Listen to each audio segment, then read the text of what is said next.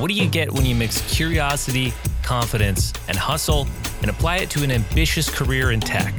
You get a leader like Megan Quinn, general partner at Spark Capital. Megan started her career as one of the first P Ms at Google without a technical degree, and she leveraged this early experience into leadership positions as Square's director of products and as partner of the V C firm Kleiner Perkins. In this episode, we chat with Megan about the patterns she's seeing in organizational design for growing startups, the leadership qualities specific to designer founders, and about the arc of her remarkable career. For the purposes of disclosure, we also want to mention that Spark Capital is an investor in InVision, the producer of this podcast. Enjoy our chat with Megan, and thanks, as always, for listening. Megan Quinn, general partner at Spark Capital, specializes in working with world-changing entrepreneurs to design, build, and scale transformative consumer products and companies. Prior to joining Spark Capital, Megan was a partner at Kleiner Perkins, Caulfield and Byers, where she led a number of firms' early stage and growth investments, including Slack and Uber. Before she entered the world of venture capital, Megan was Square's director of products and spent seven years at Google in various leadership positions. Megan is a passionate collector of historical maps, and she received her degree in political science and history from Stanford University. Megan Quinn, welcome to the show. Thank you so much for having me. We're so very excited to have you here. And um, I think we'd like to just start off by asking you a little bit about your career path and your transition from, from working on products to, to being a venture capitalist. Sure. So I joined Google about six months before the I P O, working as more or less a gopher in marketing on the I P O, um, not really, frankly, knowing what an I P O was or understanding or appreciating the momentous occasion that it was for the industry when Google did go public. Um, but quickly thereafter, moved over to uh, the Maps organization as the company acquired another company called Keyhole, which ended up serving as the underpinning for Google Earth and Google Maps. And it just so happened, as you mentioned, that I am a historical map collector and a map fanatic. And so I was personally really interested and curious about how we could build the next generation of maps online. Um, and this was before sort of the Uh, WYSIWYG, Google Maps, drag and drop, satellite imagery kind of experience that we all know today. So I spent the rest of my time at Google, about another seven years from that point, largely focused on building maps, um, specifically building Google's maps in-house. So we originally started by licensing third-party data to get a product out into the market. Um, and we licensed from two companies, Navteq and TeleAtlas, that were shortly acquired by Nokia and TomTom. And we don't think about this now, of course, but at the time, Nokia was quite a significant competitor for Google, a real threat, we thought, to the core business.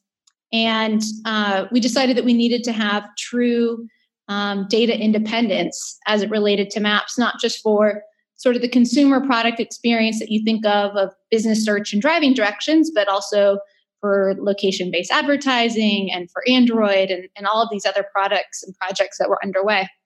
So I led the effort there from the product side about de- on developing our own maps internally, which uh, took me across the business development organization and the operations organization.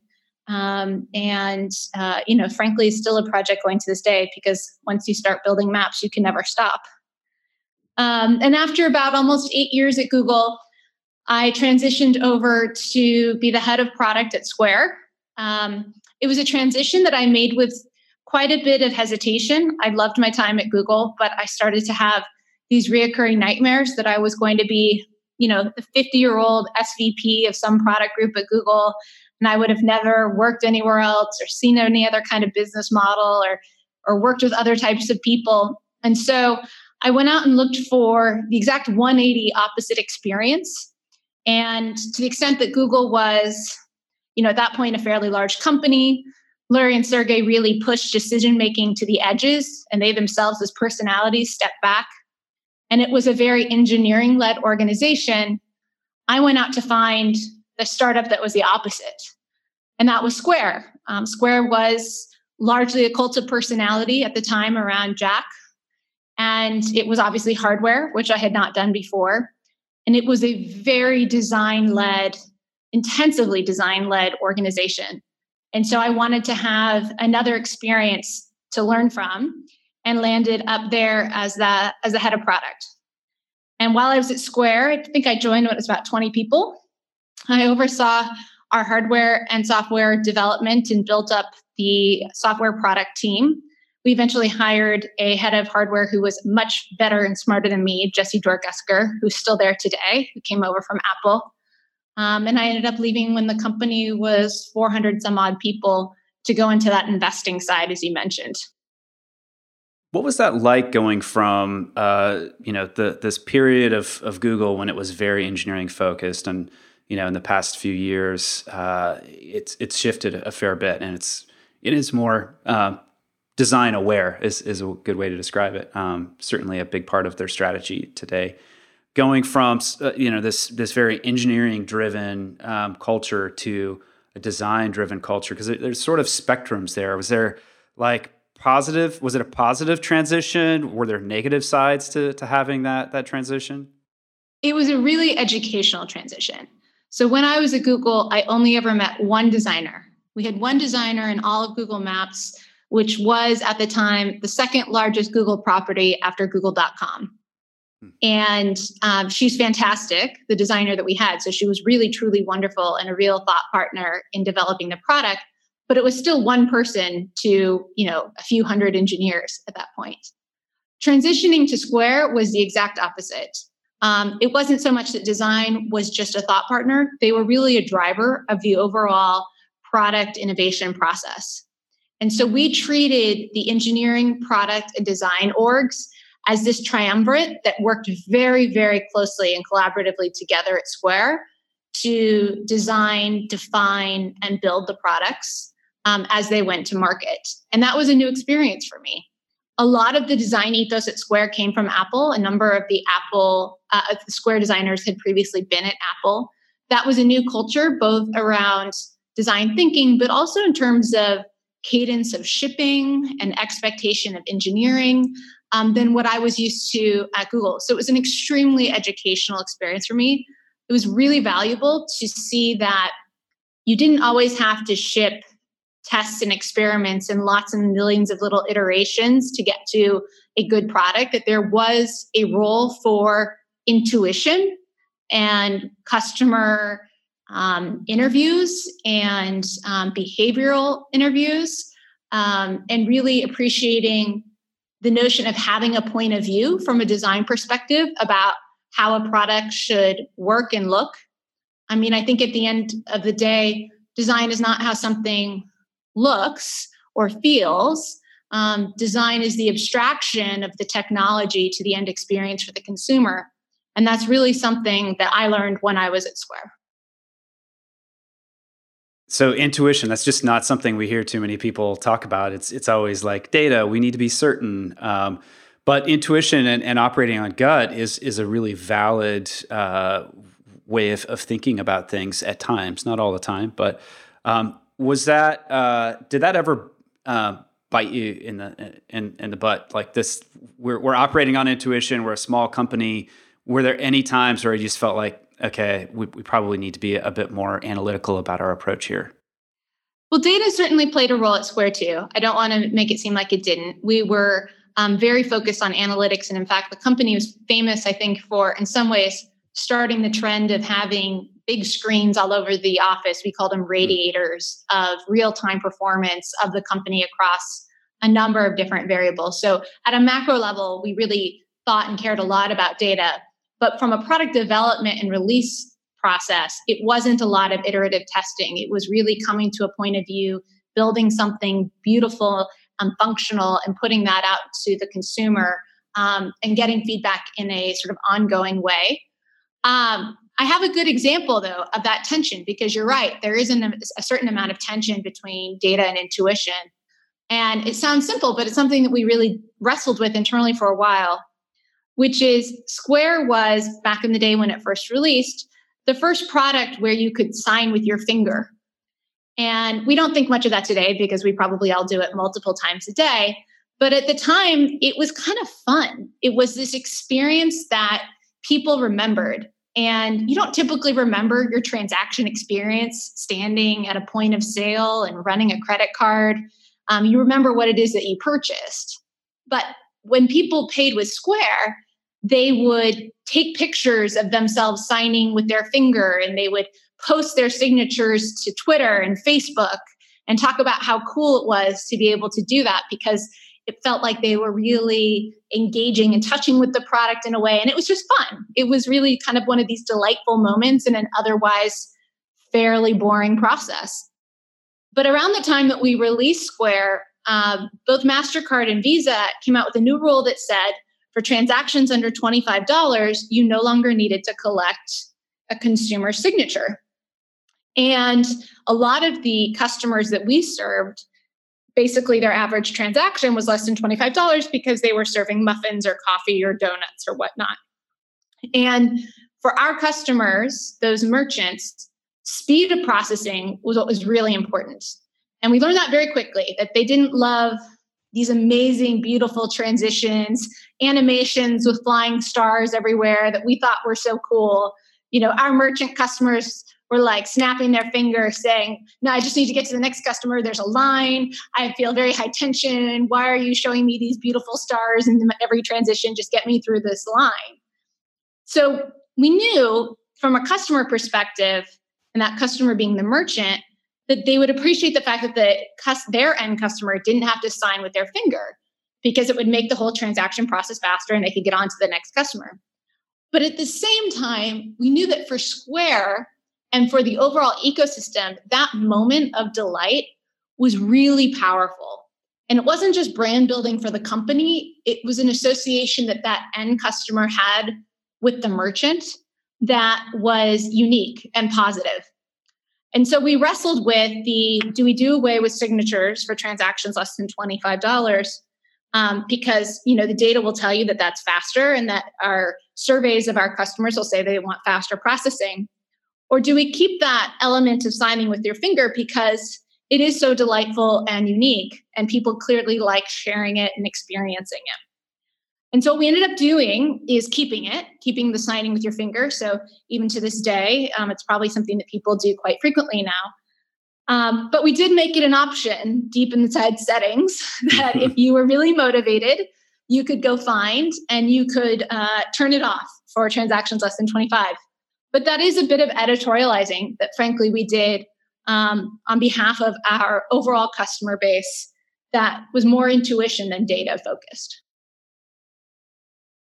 Megan, there's this uh, great story from an interview with you in Recode, Decode, where early in your time at Square, you noticed a lack of any product roadmap, and you sent an email to Jack Dorsey. I'm just going to paraphrase this, but you said something like, I'm new here, I don't want to step on any toes, but there's six or seven things I'd do differently as we think about building this product across engineering, design, and P M. And Jack just wrote you back and said, congratulations, you're our head of product. um, What are some of the things you look for now as in a product roadmap as you as you evaluate and advise companies in your in your current role?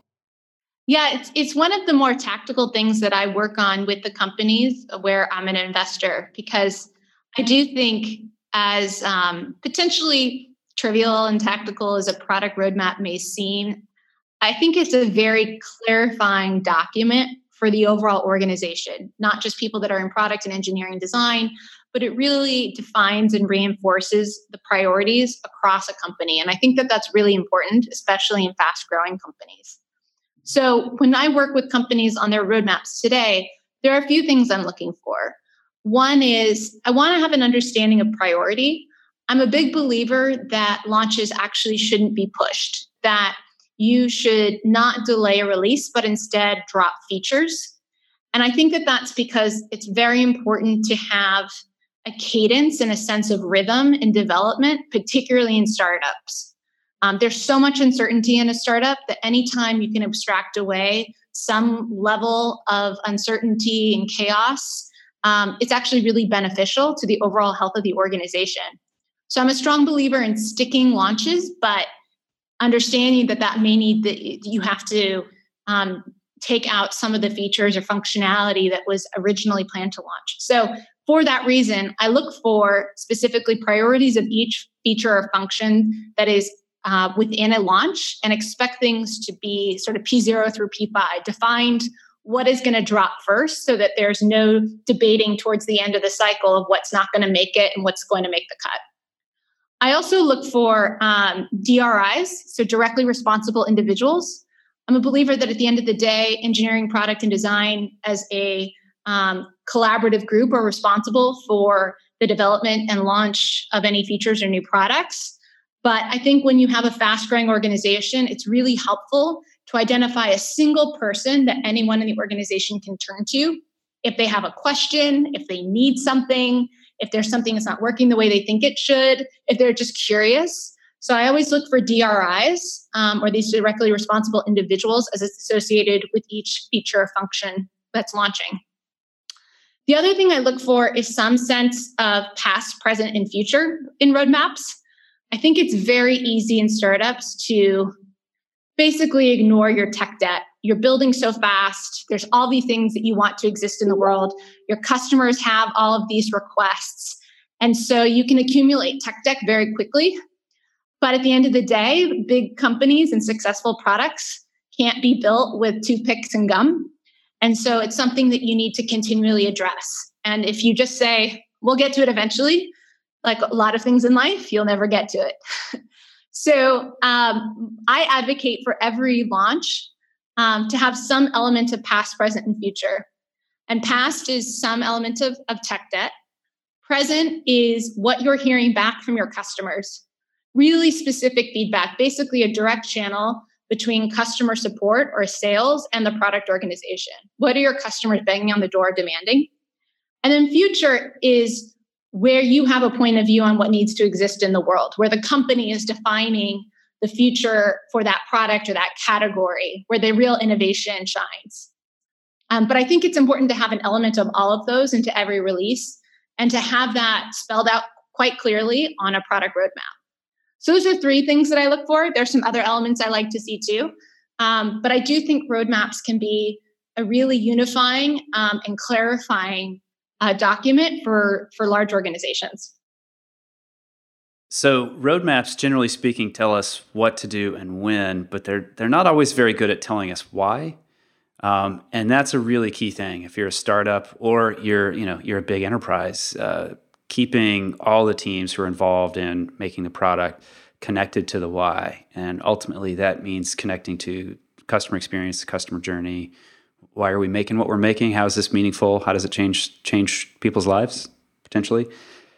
Uh, how how do you do that? Because um, you know that's that's one of the key things. If you're going to operate at scale and people are going to operate with some sense of autonomy and not have total dictatorial Uh, direction of every move that they're making. People have to grok that. They have to understand this is why we're doing what we're doing. And when you have that, you can operate at scale and and people can have that autonomy. So how do you see companies doing that effectively? Yeah, I think often the why is more important than the what. And it's also one of those things that bears repeating over and over and over again within a company. The the why are we building this is something that you frankly can't over communicate.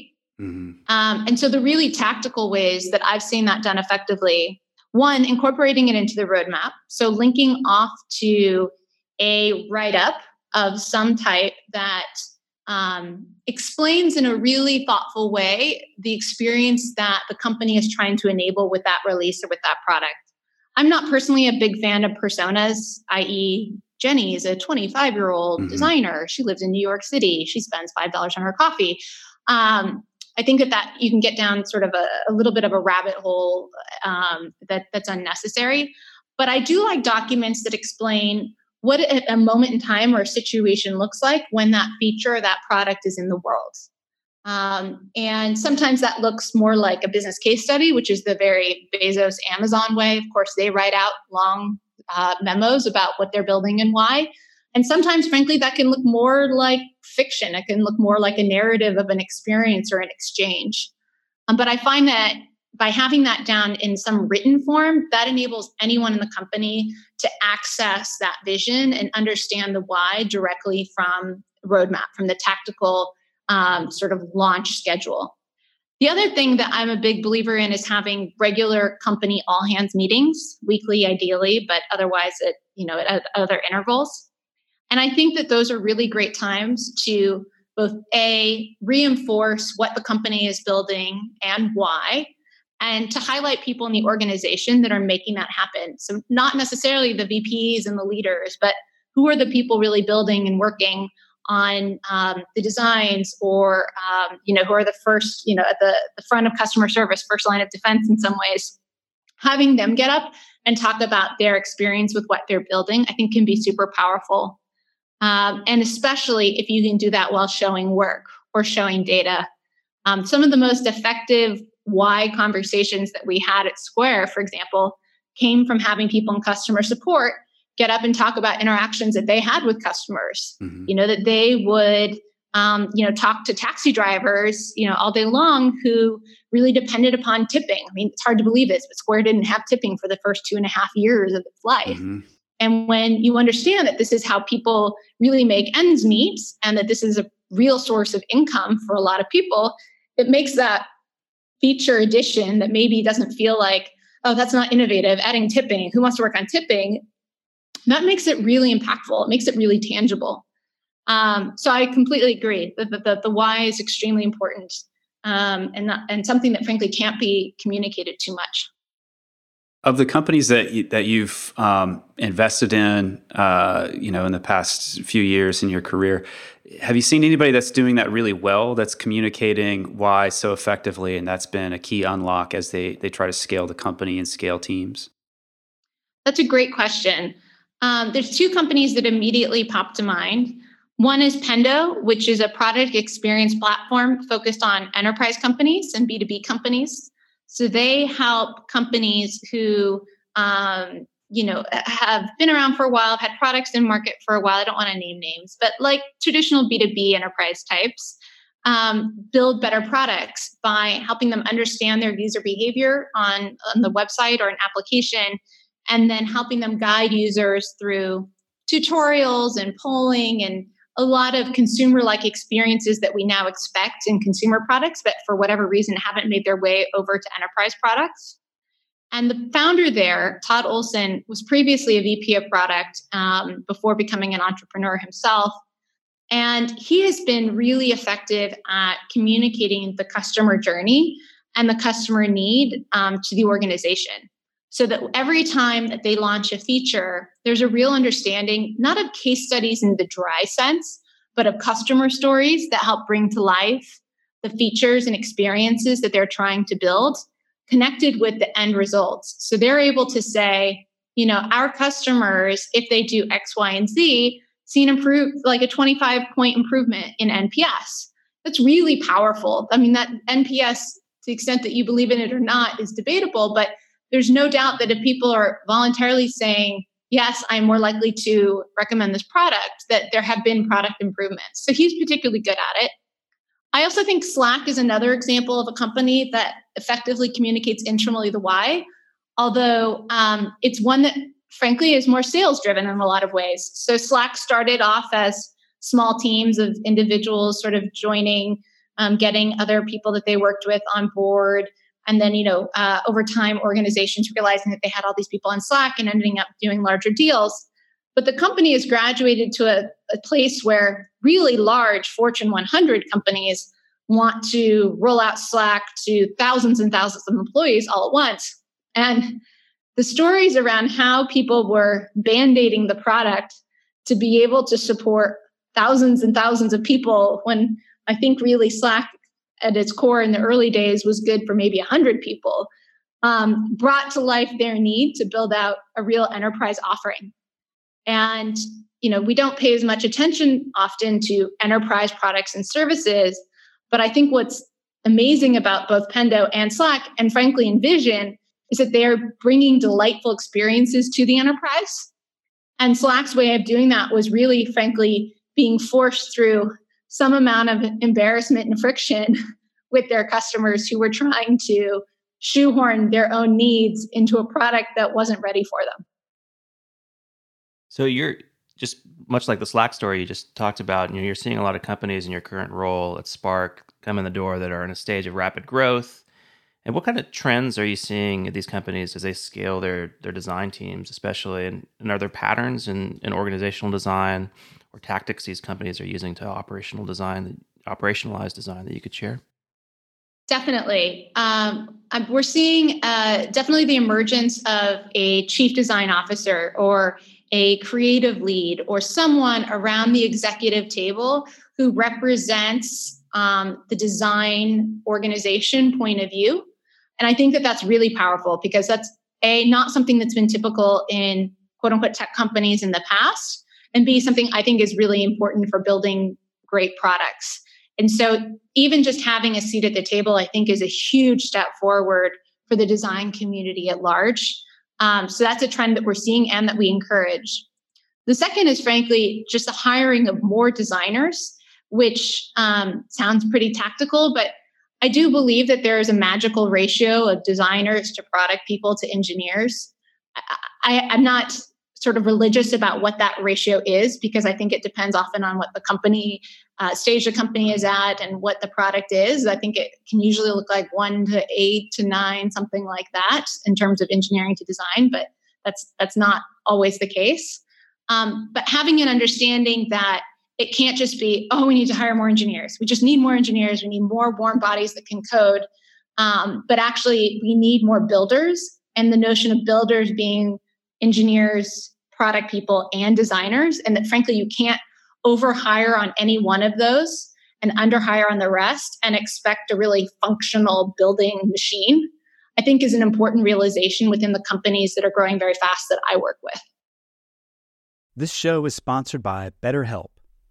When we spoke with Seth Godin on Design Better, he said something very interesting. Everyone's got a noise in their head. You, me, your boss, everyone. That noise in our head is self-doubt, confusion, fear, anxiety, all of that. It's part of the human experience, and it can hold us back. Therapy is one of the best ways to work through it all, to quiet the unproductive noise and develop positive mental health. If you're thinking of starting therapy, give BetterHelp a try. It's entirely online and designed to be convenient, flexible, and to work with your schedule. BetterHelp can help you get the support that you need. Visit betterhelp.com slash designbetter today to get ten percent off your first month. That's betterhelp, H E L P dot com slash designbetter. Support for Design Better comes from Uplift Desk, creators of office furniture designed to help you work better and live healthier. It's been estimated that the average person will spend one-third of their life at work. Sobering, huh? That's roughly ninety thousand hours at work over your lifetime. Imagine what happens to your body if you're working with bad posture and poor circulation. It can be devastating on your health. That's why Eli and I love Uplift Desk and their ergonomic desks and chairs. Uplift Desk makes solid, well-constructed standing desks that you can customize to match your workspace. And they have a wide variety of incredibly ergonomic chairs. My personal favorite is the Human Scale Freedom Chair. I'm sitting in it right now. For professionals like us, investing in the right tools, especially our desk and chair, is essential. You're going to get free shipping, free returns with free return shipping, and an industry-leading fifteen-year warranty that covers the complete desk. Eli and I love their products, and we know that you will too. Give it a try. Go to uplift desk dot com and use code design better five for five percent off your order. That's U P L I F T desk dot com to get five percent off your entire order with promo code design better five. Support for Design Better comes from our friends at CrashPlan. Visit crashplan.com slash designbetter for fifty percent off your first year of CrashPlan. From my daughter's first birthday to my son's first soccer game, if you're like me, you have thousands of precious family photos that only exist in digital form. That's why I've been using CrashPlan for a decade and a half now to back up all my important files. CrashPlan works efficiently in the background while you work, encrypting and sending all your new or changed files up to their secure cloud server every fifteen minutes. And they make it simple to restore some or all of your data. And with unlimited version retention, CrashPlan can also be your ultimate rewind button, Businesses of all sizes benefit from CrashPlan's multi-tenant capabilities. Buy as many user licenses as you need and easily manage them all under one account. Go to crashplan.com slash design better for fifty percent off your first year of CrashPlan. That's crashplan.com slash design better, all one word, for fifty percent off your first year. Back up better with CrashPlan. We, we've recently been doing uh, a lot of research with um, companies where design is a, is a you know, they, they invest in design, they get it. Um, and you mentioned ratios. That that was, uh, you know, the, the the findings were pretty much all over the place. We found a lot of different things and some some some interesting findings. But the one thing that was a common thread with these companies, um, I'd say about probably ninety percent of the companies, was uh, what we call a golden ratio. Um, of uh, it was one three five is what we what we saw. That was one P M, three designers, and five engineers. Um, And the reason why we think that might be a really important thing is that, you know, especially when you've got one designer um, by by his or herself in, in a team, outnumbered by engineers, you're reporting into a different set of values um, of, you know, efficiency. Uh, uh, you know, it's very quantitative. How do we ship this quickly? How do we, you know, do this in a maintainable way? Um, but not always like qualitative uh, in, in thinking of like, how do we create a really compelling experience? So um, ratios become a really key thing in, in design. Um, but I, I'm you uh, touched on there though, that I think is really important and maybe that I wasn't explicit about before, but I do think in, I do think product design and engineering should be independent organizations. Um, I, I um, frequently see design report into product, sometimes product report into engineering, sometimes engineering report into product. Um, my bias and what I encourage entrepreneurs that I work with is to treat those as um, really separate practices that have to work really closely together in order to build the best products. Um, and I think that by having them as separate organizations, you actually create a healthy amount of tension. Um, obviously, it's three, so it's not a, you know, uh, he said, she said type of experience. And you sort of force an amount of collaboration and conversation around resource dedication and priorities that you might not otherwise have, or that you might accidentally abstract away if one of those organizations reported into the other. Yeah, and, and that tension uh, it it tends to keep people honest, because if if engineers are left uh, holding all the power, or designers are left holding all the power, they will noodle on and go in a particular direction and follow that bias. Um, and I'm sure you experienced that contrast between Square and and Google. So why why this sudden shift uh, for uh, you know C-level design positions? That's a relatively new thing. Um, Uh, as of late, what what's what's the trigger there? What uh, are, are founders um, early on saying we need design represented in the C-suite, or is that something that you know people are bringing on later on, feeling like there's a there's a deficit? I typically see companies bring a design leader, and I mean by leader of the exec team level, a little bit later in the company development Um, timeline than say a head of product or head of engineering. Um, but I think that people increasingly recognize that um, it's not enough to have a product that's functional, that, that product experience really, really matters. And product experience isn't just, um, does it work and does it work as a user expects, but is it delightful? Um, consumer expectations of the products that they use, frankly, both at work and home, have never been higher. And the iteration and development around new products, I think, is only pushing the bar for everybody, so that expectations continue to go up about those services that we use on a regular basis. And so I think that that's where this drive for more design leadership, a louder design voice, comes into play with the companies that we're seeing that are on a on a fast development cycle. Megan, um, over the years, you've held a lot of different leadership positions, and I'm curious about what are some of the leadership qualities that you look for in founders that you meet and advise as a partner at Spark? And are there any leadership qualities that are distinct or specific to designer founders? So the first um, quality that we uniformly look for in founders at Spark um, is uh, sort of a, a deep sense of ethics. Like uh, we have to be able to trust that the individual is a good person with good intentions. And that seems really obvious. Um, but at the end of the day, a lot of people build companies and not always for the right reasons. And so um, the first thing that we have to both see and feel, frankly, and it can be a little bit qualitative, is do we trust this person? Um, the second piece, which is sort of more unique to my point of view, but something that I look for, is a deep sense of personal awareness. Um, and, and I say that because you have to be a little bit crazy, I think, to start a company, to found a company. Um, you know, you're kind of going against all odds. It shouldn't work. You know, it's very hard. It's going to consume a large amount of your life.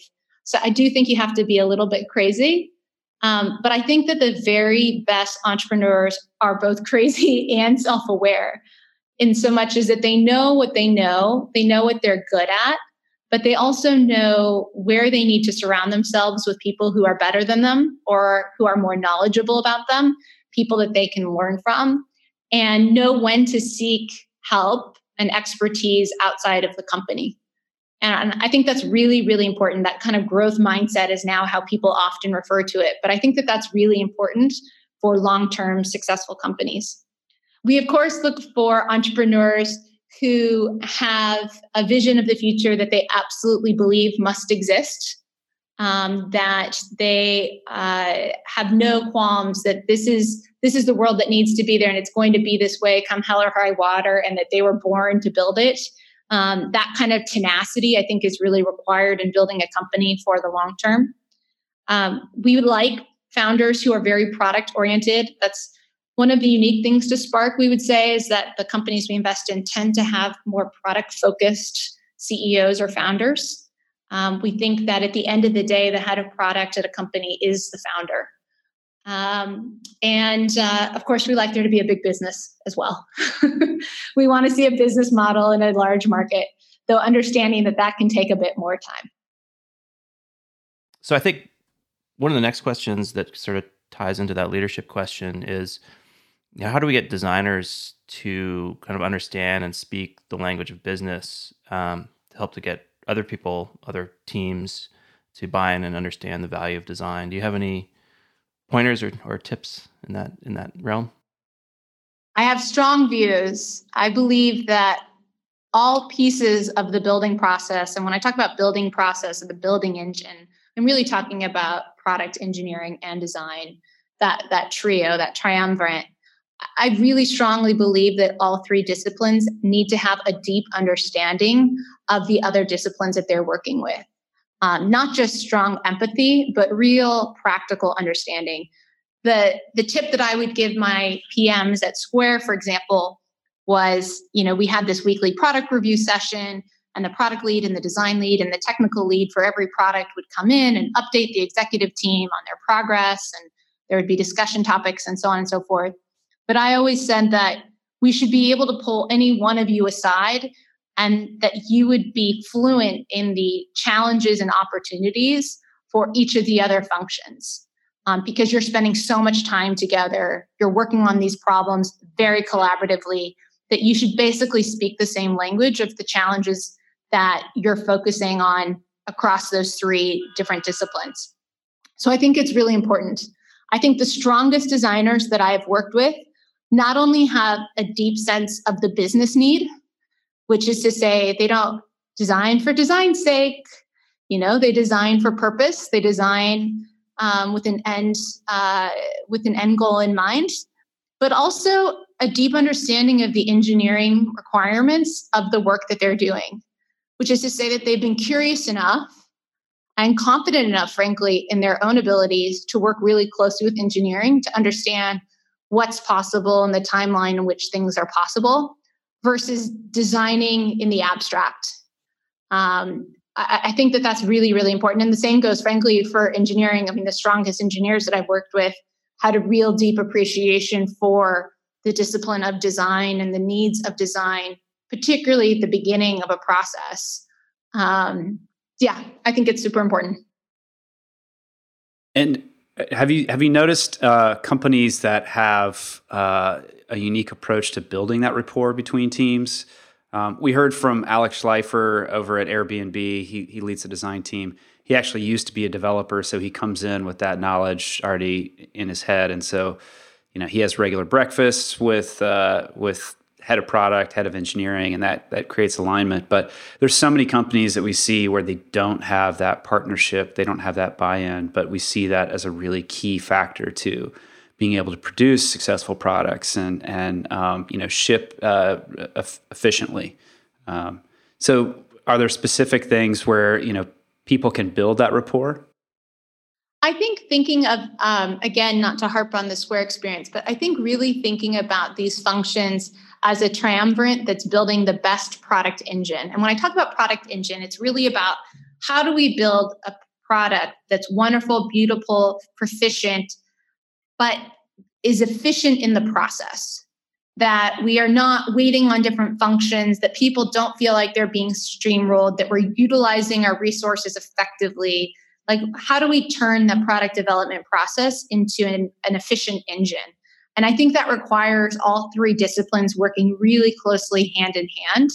And I think when those three disciplines see it as a, we're all in this together, we being this product group, versus we, this discipline, I think that's a really important change in how each of those individuals think about building that engine.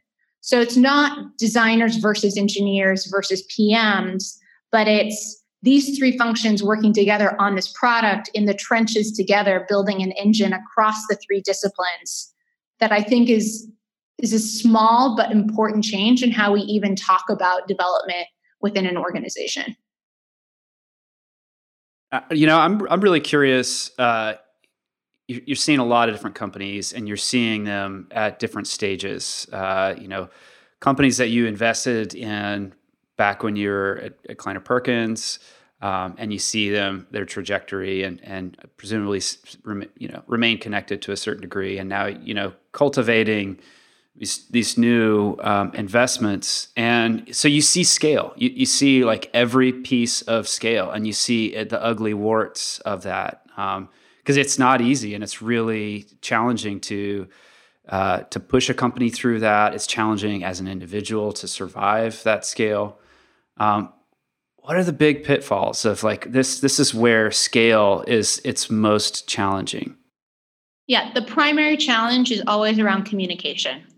I have a, a basic rule of thumb that every time you add thirty people to an organization, everything breaks in terms of your communication strategies. So first thirty people, everyone can basically yell across the room. You know each other's names. You know what everyone's working on.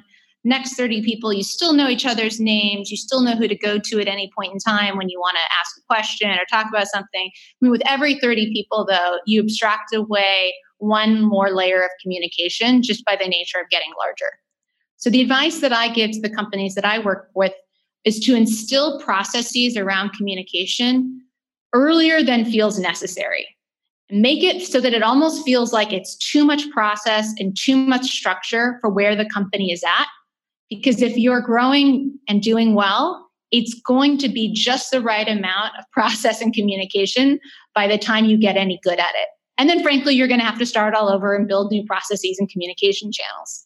But I think that that's something that's really, really important. Humans don't like uncertainty. We behave really poorly in uncertain environments. Um, it's human nature. It's not because we're bad people. It's just that we are actually mammals who enjoy repetitive, predictable interactions. But everything about a startup is uncertain. And so anytime you can minimize that uncertainty, that you can make something predictable, consistent, you have a metronome around how you build, how you communicate, how you operate. I think that's really, really valuable for a company, particularly a fast-growing company. And frankly, when people tell me, oh, I don't want a lot of process, I don't want a lot of structure, this is a startup, that's why I'm not at Google. Frankly, a lack of structure and process is a process unto itself. It's just a broken one. So that's one of the things that I really work with closely on the companies where I've invested. Wonderful. So one last question for you. And um, I think in, in one of your interviews, you said that curiosity, confidence, and hustle have been the cornerstones of your career, which is it's pretty fantastic. And I uh, kind of related to the curiosity portion of that, are there any books or podcasts or other resources that you feel have really helped you along the way? That's a great question.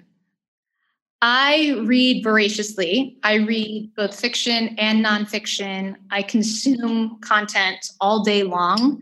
Um, but the internet's a wide place and it's helpful to traverse it with friends. Um, so I'm a big believer in having uh, email reading lists. I have three. Um, one is with my colleagues at work, which largely, as you would expect, pertains to things in the technology industry, whether it's portfolio companies or not, or other investors and so on. Um, I have one with friends. It's just around interesting stories that are floating around the internet and the ether. Um, and then I have one with my husband, um, which is very tailored to our personal interests in things like movies and wine. Um, but I'm a big believer in having content streams that are curated by people that you're associated with, not necessarily people who have the exact same interests with you, but people that you're associated with in some way, because there's just so much content out there.